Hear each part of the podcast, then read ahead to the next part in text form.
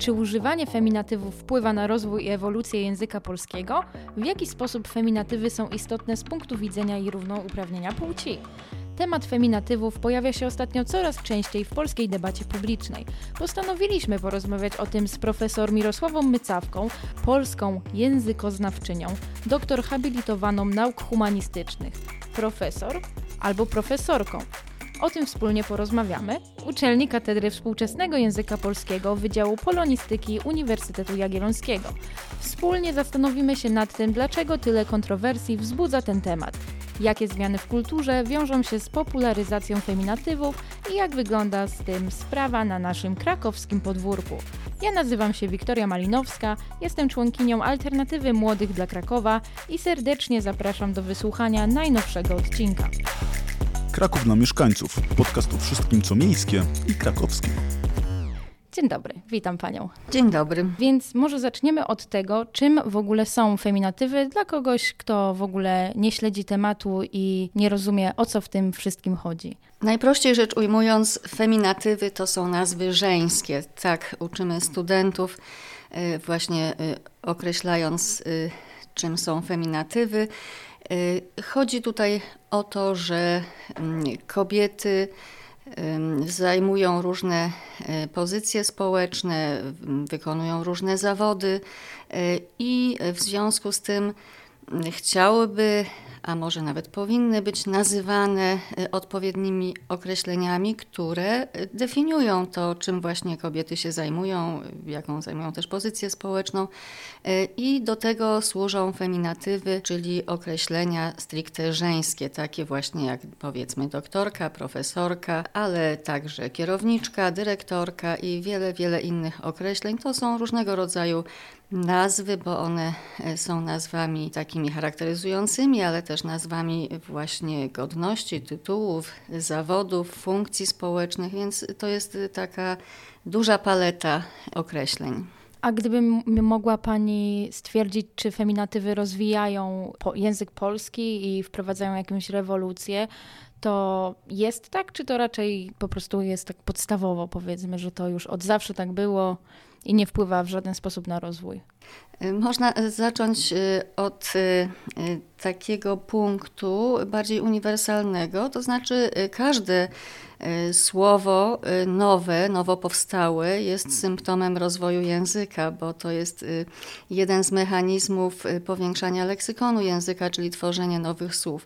W odniesieniu do feminatywów sytuacja jest bardziej złożona, dlatego że historia ich popularności a także w pewnym momencie spychania do takiego niebytu pokazuje, że w wielu wypadkach dziś nie mamy do czynienia z nowotworzeniem, tylko z reaktywowaniem dawnych nazw. W związku z tym e, trudniej wprost odpowiedzieć na pytanie, czy feminatywy rozwijają język polski, czy przyczyniają się do rozwoju języka polskiego. No w tym zakresie, o którym mówiłam, czyli jeśli są nowo tworzone, no to tak, rozwijają leksykon, wypełniają jakieś luki leksykalne, E, ale oczywiście zjawisko jest e, dużo szersze i e, można powiedzieć, że to, co dziś obserwujemy w odniesieniu do feminatywów, raczej jest symptomem pewnych ważnych przeobrażeń społecznych, także przeobrażeń w, takim, w takiej przestrzeni dyskursywnej używania języka, zwłaszcza w takiej przestrzeni publicznej.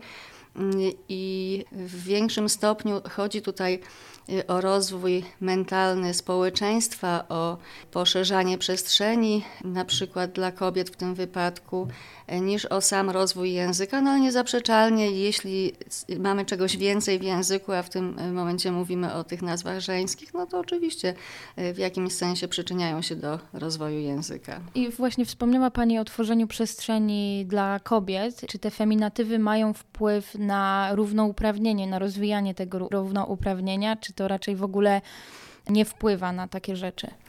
Muszę powiedzieć, że bardzo trudno odpowiedzieć na to pytanie. Mnie jest trudno odpowiedzieć na to pytanie ze względu na historię feminatywów w języku i podejmując próbę interpretacji, czy tutaj mamy do czynienia z powiększaniem tej przestrzeni dla kobiet, czy tylko z jakimś daniem tego wyrazu, to to jest bardziej skomplikowane. Trzeba może zacząć od tego, że feminatywy zawsze występowały w języku polskim. W staropolszczyźnie nie były żadną rewelacją. To była rzecz zupełnie naturalna, że funkcjonowały nazwy żeńskie i właściwie tak to się odbywało i, i toczyło bardzo długo do pewnego momentu. Tym momentem e, takim przełomowym e, jest koniec XIX, początek XX wieku, kiedy kobiety zaczęły właśnie poszerzać przestrzeń, w której funkcjonowały, taką przestrzeń społeczną, publiczną, i wówczas potrzebne były nowe nazwy na określenia kobiet, ponieważ na przykład dostały prawo, jeśli dobrze pamiętam, w 1897 roku do studiowania. Nieco później mogły już rozwijać karierę naukową. No oczywiście stosunkowo później uzyskały prawa wyborcze, mogły też w związku z tym e, zajmować różne ważne funkcje, czyli Poszerzał się zakres działania kobiet, w związku z tym potrzebne były nazwy określające różne zajęcia i funkcje, które y, kobiety niejako sobie wywalczyły. I tutaj język był bardzo dobrym sprzymierzeńcem, ponieważ w sposób zupełnie naturalny powstawały nazwy żeńskie y, i nie było y, problemu z nimi do momentu, kiedy właściwie takie kręgi feministyczno-lewicowe, ale nazwijmy to bardziej feministyczne niż, niż y, jeszcze y, dookreślać y, mielibyśmy to jakoś ideologicznie, uznały, że część tych nazw żeńskich to są nazwy deprymujące, że one degradują kobietę, że niejako ją poniżają i w związku z tym środowiska feministyczne zaczęły dążyć do tego, żeby nie posługiwać się tymi nazwami żeńskimi. I y, wówczas pojawiła się tendencja do tego, żeby używać nazw męskich, tych właśnie zmaskulinizowanych, typu pani doktor, a nie doktorka. To oczywiście ma głębsze podłoże, dlaczego tak uważano. Niemniej używanie tych form męskich było symptomem awansu społecznego, postępu i w związku z tym właśnie środowiska feministyczne chciały, żeby używać nazw męskich jako takich równoprawnych, e, nadających taki jakiś e, ślad powagi, autorytetu, godności. No i tutaj muszę powiedzieć, y, kiedyś y, studiowałam trochę literaturę na ten temat, pojawiły się y, wielkie trudności, ponieważ konserwatyści, puryści językowi, między innymi też redakcja poradnika językowego, czyli kryjący się za tym językoznawcy, uznali, że to jest zamach na język, że to w ogóle nie przystoi, żeby kobiety używały nazw męskich na określenie siebie, nawet zarzucano i tutaj e, na łamach poradnika językowego, a kobieta doktor filozofii to horrendum, które podnosi głowę coraz śmielej i urąga nie tylko językowi polskiemu, lecz nawet logice prostej. I to właśnie konserwatywne środowiska, środowiska purystów językowych domagały się tego, żeby kobiety używały nazw żeńskich. Uważano, że one y, uciekając od tych nazw żeńskich zaprzeczają, a może właśnie wstydzą się swojej kobiecości. Więc tutaj to było niezwykle burzliwe, a z naszej perspektywy na to patrząc bardzo interesujące, bo wydawałoby się, że to było odwrotnie, tymczasem y, właśnie nie. Myślę, że tutaj później jeszcze Czasy PRL-u, czyli czasy już po II wojnie światowej, y, y, wzmocniły te tendencje, dlatego że niejako znormatywizowano te sposoby zwracania się do kobiet, nazywania kobiet, czyli właśnie zamiast powiedzmy profesorka, doktorka, pani profesor, pani doktor, i to stało się niejako normą. I teraz pytanie odnoszące się do naszej współczesności, czy wobec tego używanie dzisiaj na dużą już skalę feminatywów, nazw żeńskich, to jest rewolucja, czy to y, może to jest kontrrewolucja? To znaczy wracamy do źródeł. Okazało się, że nagle te nazwy męskie zaczęły uwierać, tak? Że kobiety, środowiska feministyczne zaczęły się domagać powrotu nazw żeńskich, uznając, że używanie właśnie tych form męskich jest sygnałem, symptomem jakiejś, jakiejś nierówności społecznej, płciowej itd. No i zaczęły się pojawiać, czy pojawiła się taka nowa tendencja, szczególnie w ramach tego dyskursu takiego politycznego, publicznego, ideologicznego do y, powrotu tak naprawdę do stosowania nazw żeńskich y, i do ich tworzenia, ponieważ y, oczywiście, tak jak mówiłam, już w Staropolszczyźnie było szereg nazw żeńskich w obiegu, ale oczywiście nie było y, różnych nazw żeńskich, takich, które nazywały na przykład zawody, których nie było przecież w dawnych czasach. W związku z tym pojawiła się tendencja nie, tyle, nie tylko do odświeżania tych starych nazw, ale do tworzenia nowych. Y, czy to jest y, poszerzanie pola dla działalności kobiet?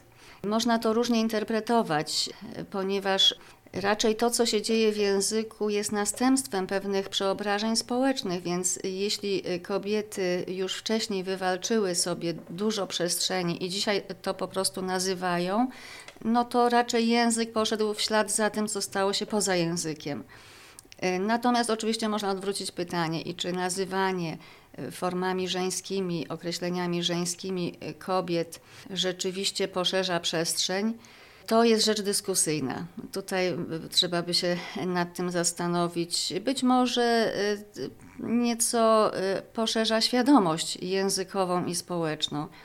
Ale sama nazwa nie zmieni, myślę, tego, co wymaga na przykład zmian prawa, y, zmian mentalności, zmian obyczajów. To raczej jest tylko jeden z elementów.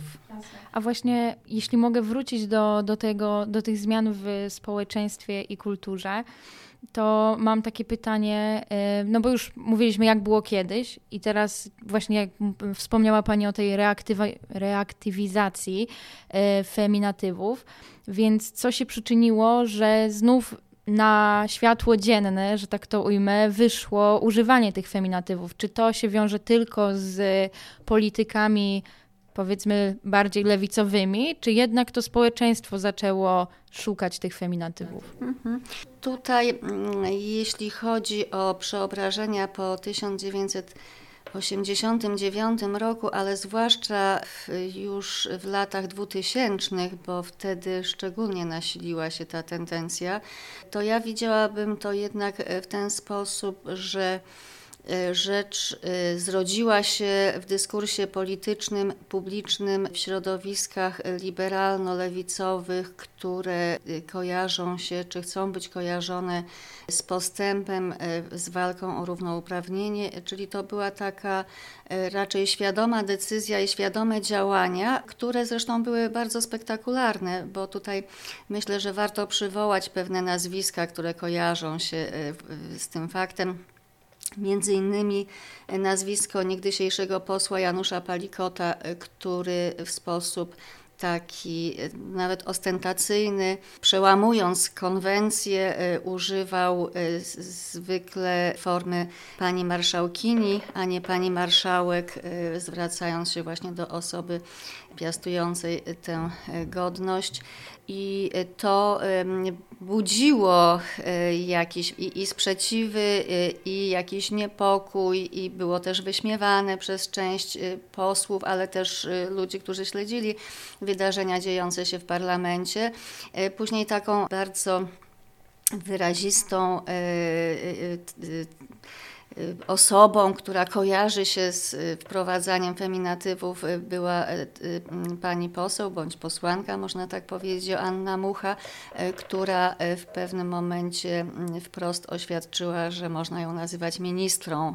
I to też wzbudziło jakieś ogromne emocje, dużo było Y, dyskusji.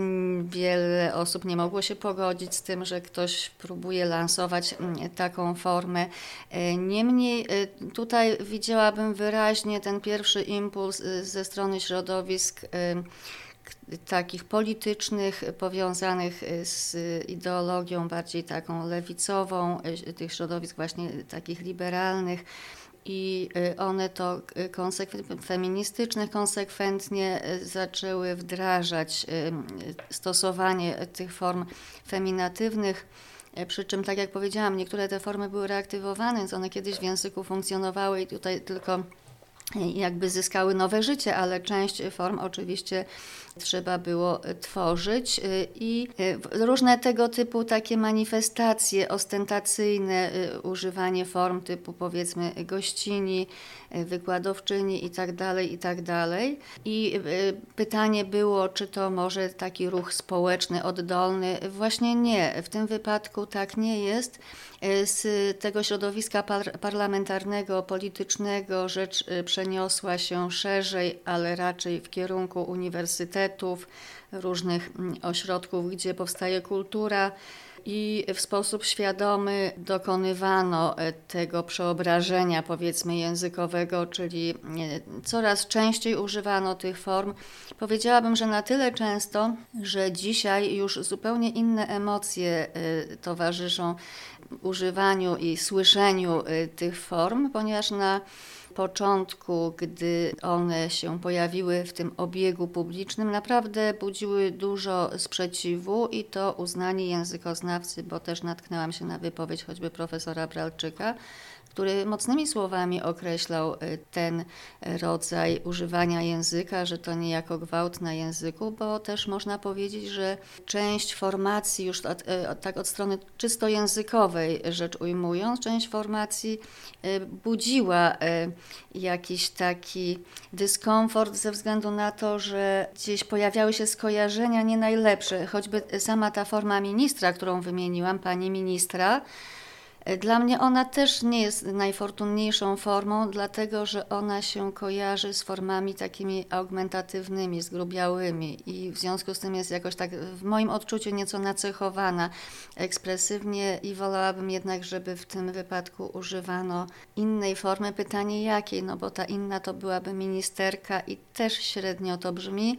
Ministrzyca e, to jest taki sufiks, który już gdzieś tam niesie konotacje niekoniecznie najlepsze, więc jest pewien problem. Teoretycznie ta ministra chyba jest najbardziej zgrabną formą, aczkolwiek, tak jak powiedziałam, dla mnie wciąż jeszcze nie najlepszą i, i taką średnio do zaakceptowania. Zastanawiam się, czy właśnie tak lokalnie, na przykład w Krakowie, czy możemy zauważyć takie bariery i trudności związane z wprowadzaniem feminatywów? I czy to właśnie zależy od miejsca zamieszkania, na przykład województwa, niekoniecznie wieś czy miasto, tylko właśnie Kraków, a Warszawa. Kraków, y, y, myślę, że z Warszawą idą ręka w rękę w tym zakresie. Tutaj y, bardziej jest, trzeba brać pod uwagę pewną stratyfikację społeczną, dlatego że rzecz dotyczy tak naprawdę tego dyskursu publicznego, czyli takiej polszczyzny oficjalnej, używanej w części kontaktów społecznych, na przykład podczas różnych uroczystości, państwowych, powiedzmy, jakichś uniwersyteckich, w jakichś instytucjach kultury i tak czyli tego dyskursu takiego oficjalnego. W związku z tym nie bardzo y, ma to związek z takim potocznym, codziennym używaniem języka. Czyli to będzie bardziej zróżnicowane społecznie i powiedzmy te tak zwane elity, aczkolwiek słowo dzisiaj jest mocno nacechowane, ale to one raczej mają z tym problem i czasami dylematy, czy, czy chcą używać, czy nie chcą używać tych feminatywów, kiedy ich używać i tak dalej, i tak dalej. Natomiast powiedzmy, że na co dzień przeciętny śmiertelnik nie ma z tym większego problemu, ponieważ nie, nie jest niejako zmuszony do jakiejś takiej autoidentyfikacji, do demonstrowania tych właśnie kwestii takich związanych z, z płcią, z równością. I tutaj e, tak to wygląda. Natomiast problem jest, właśnie problem jest w tym życiu publicznym. Ja mogę nawiązać, e, skoro była mowa o tym lokalnym naszym podwórku, do pewnego y, takiego faktu, który akurat, z którym miałam do czynienia. E, zwrócono się do mnie, e, w tym momencie już nie pamiętam e, kto to był, ale to w tym też nie jest istotne. Natomiast z Urzędu Miasta Krakowa otrzymałam takie pytanie, a jednocześnie prośbę, żeby ustosunkować się do akcji, y, która miała takie ogólne hasło Zostań bohaterem Krakowa. I y, to hasło pojawiało się, jeśli dobrze pamiętam, y, na kartach komunikacji miejskiej lub może na jakichś innych elementach takich identyfikacyjnych. W każdym razie Pytanie y, było powiązane z tym, że pojawiły się y, prawdopodobnie w mediach społecznościowych, na tych stronach oficjalnych miejskich, zarzuty, że nie ma tam feminatywu, prawda? Tylko jest zostań bohaterem Krakowa, a nie ma formy zostań bohaterką Krakowa. I była prośba o dokonanie jakiejś takiej krótkiej ekspertyzy. To nie było wcale łatwe zadanie i muszę powiedzieć, że nie odpowiedziałam tak zdecydowanie, kategorycznie, że musi być zostań bohaterką Krakowa, skoro jest zostań bohaterem Krakowa. E, dlaczego? Dlatego, że jest tutaj pewien problem taki, że formy męskie z jednej strony rzeczywiście to są formy odnoszące się do mężczyzn, mężczyzn do, do tak zwanego rodzaju męskiego, ale formy męskie przez y, y, stulecia używania rozwoju języka wykształciły sobie też to drugie znaczenie generyczne, czyli forma męska z jednej strony dotyczy mężczyzn, ale z drugiej strony to drugie jakby znaczenie generyczne obejmuje całość, czyli i mężczyzn, i kobiety. I gdy używamy formuły Zostań bohaterem Krakowa, to mamy na uwadze wszystkich. Formuła Zostań bohaterką Krakowa dotyczy tylko kobiet. I teraz być może, że ktoś sobie zinterpretuje, że owszem, ktoś został kimś, tak, jak, jakimś bohaterem, ale tylko, że tak powiem, w zbiorze kobiet, tak, czyli jakaś osoba okazała się może najlepsza czy wybitna, ale tylko wśród kobiet, bo forma bohaterka już do mężczyzn odnieść się nie może. Forma bohater, bohaterem w tej formule odnosi się i do kobiet, i do mężczyzn, i dlatego jest e, w pewnym sensie wygodniejsza w użyciu, więc e, tutaj nie mogła paść jednoznaczna odpowiedź. Natomiast e, no, używanie form żeńskich często zawęża krąg osób, których to coś tam dotyczy, tylko do kobiet. I wcale czasem nie jest intencją nadawcy, żeby to tak wyglądało, więc tutaj trzeba być po prostu ostrożnym w używaniu feminatywów. Zadam jedno z ostatnich pytań na temat władz lokalnych także. I to dotyczy działań, które właśnie na przykład Urząd Miasta ma wprowadzić, żeby rozpowszechniać używanie feminatywów. Czy w ogóle takie coś powinno istnieć, że miasto na przykład wydaje pewne fundusze na chociażby plakaty z feminatywami? Czy to powinno działać oddolnie? To społeczeństwo powinno samodzielnie wprowadzać te feminatywy? To też y, nie jest taka rzecz oczywista. Ja muszę powiedzieć, że y, jakoś zawsze ufam y, językowi i jego takim immanentnym prawom rozwojowym, które powodują, że język to, co potrzebne, gdzieś tam sobie jednak zachowuje i odpowiednio specjalizuje, a to, co niepotrzebne, odrzuca. Y, I użytkownicy też, jeśli w sposób naturalny ten język rozwijają i y, zaspokajają swoje potrzeby, to jest jakby takie najlepsze, najświętsze prawo rozwojowe języka. Natomiast zawsze boję się takiej na przykład urzędowej ingerencji y, w materię języka, w sposób używania języka i raczej Pierwsze, co bym powiedziała, jako takie zalecenie do różnych instancji urzędowych, administracyjnych, żeby przede wszystkim nie przeszkadzać, bo język i tak będzie się rozwijał i, i tak on, tak jak powiedziałam, to, co jest ważne i potrzebne, to on to zachowa i rozwinie, jeśli będzie taka potrzeba. Natomiast czasem nachalne akcje stwarzają, wywołują sprzeciwy, czy y, przynoszą odwrotny skutek. Tutaj można powiedzieć też o takiej kwestii jak ogólnie poprawność językowa i przypominamy sobie taką akcję e, sprawnie inaczej, prawda? Ona miała być taką formułą eufemistyczną, pomagającą ludziom niepełnosprawnym jakoś odnaleźć się w społeczeństwie, jakoś łagodnie ich nazwać. Problemem tylko było to, że sami niepełnosprawnie odrzucili tę formułę,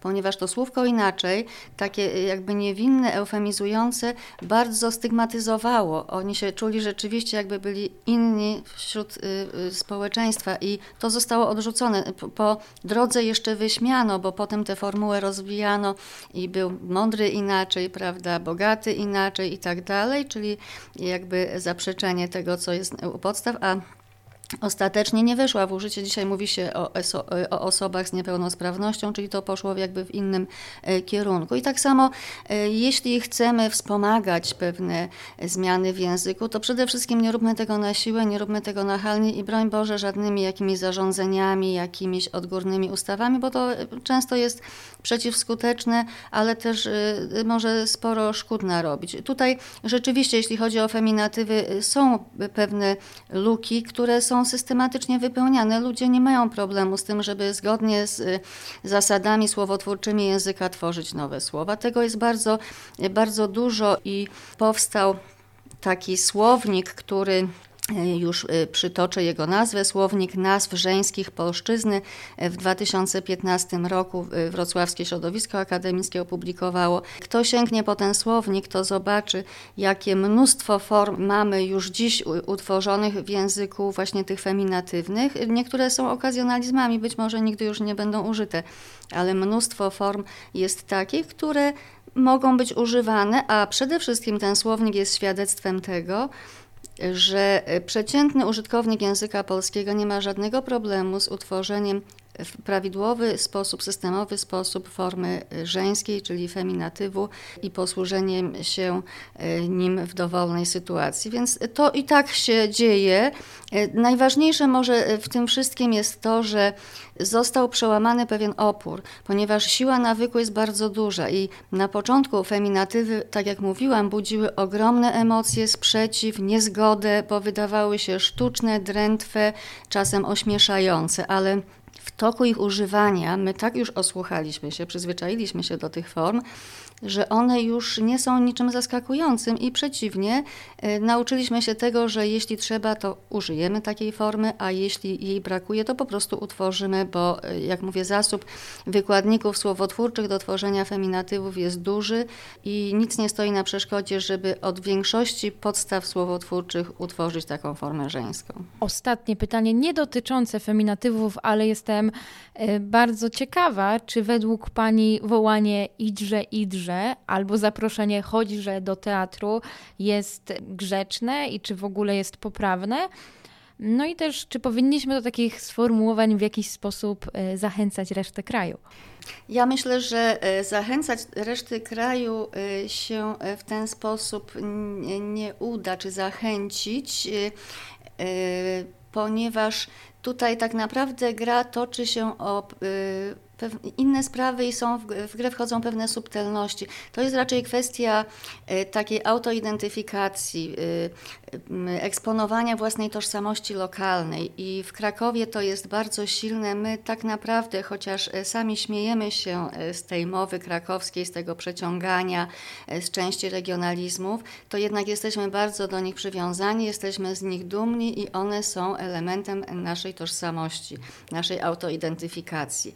I te zabawy takie e, tekstowe, e, które e, bazują na takim łamaniu stylu, one są tego przejawem, e, ponieważ tutaj, jeśli zapraszamy do teatru, jesteśmy przyzwyczajeni do używania formuł takich oficjalnych, literackich. Tymczasem w, wkracza e, na ten teren regionalizm chodźże, chodźże albo chodźże, chodźże, jeszcze jakby to e, zmazurzyć i w związku z tym no, jest tu przełamanie stylistyczne, tak? to jest jakiś zgrzyt stylistyczny. Tutaj regionalizm taki z mowy ludu krakowskiego, a z drugiej strony zapraszamy do teatru, czyli na salony, czyli w miejsce bardzo kulturalne. Ale właśnie o to chodzi, tak? Jeśli to jest formuła taka reklamowa czy marketingowa, no to łamanie stylu jest świetnym e, środkiem, e, a jednocześnie takim identyfikatorem regionalnym, e, lokalnym. I to jest, uważam, bardzo udana akcja i to się podoba. W ten sposób także inne regiony kraju y, stosują y, tego typu środki i, i, lansują różne swoje akcje, bo to jest element takiej autopromocji. Także myślę, że nie jest to jakimś wielkim problemem. Raczej to też z punktu widzenia innych ośrodków kraju, innych miejsc jest postrzegane jako coś sympatycznego, tak? My się przedstawiamy, my jesteśmy z Krakowa, my mamy swoją mowę i my Was tutaj zapraszamy. Posłuchajcie, jak mówimy, poznajcie nas, i na pewno nas polubicie. Dobrze, y, w takim razie dziękuję Pani y, za rozmowę bardzo i mam nadzieję, że jeszcze kiedyś o czymś porozmawiamy. Dziękuję bardzo. Dziękuję bardzo również i mnie również było bardzo miło. Jeśli podobał Wam się odcinek, polecam stałą obserwację naszego kanału. A gdybyście chcieli dowiedzieć się więcej o tym, co robimy na rzecz lepszego Krakowa, to zachęcam Was do śledzenia naszej działalności w mediach społecznościowych na Facebooku, Instagramie i TikToku. Pozdrawiam serdecznie, lider Stowarzyszenia Kraków dla Mieszkańców Łukasz Gibała.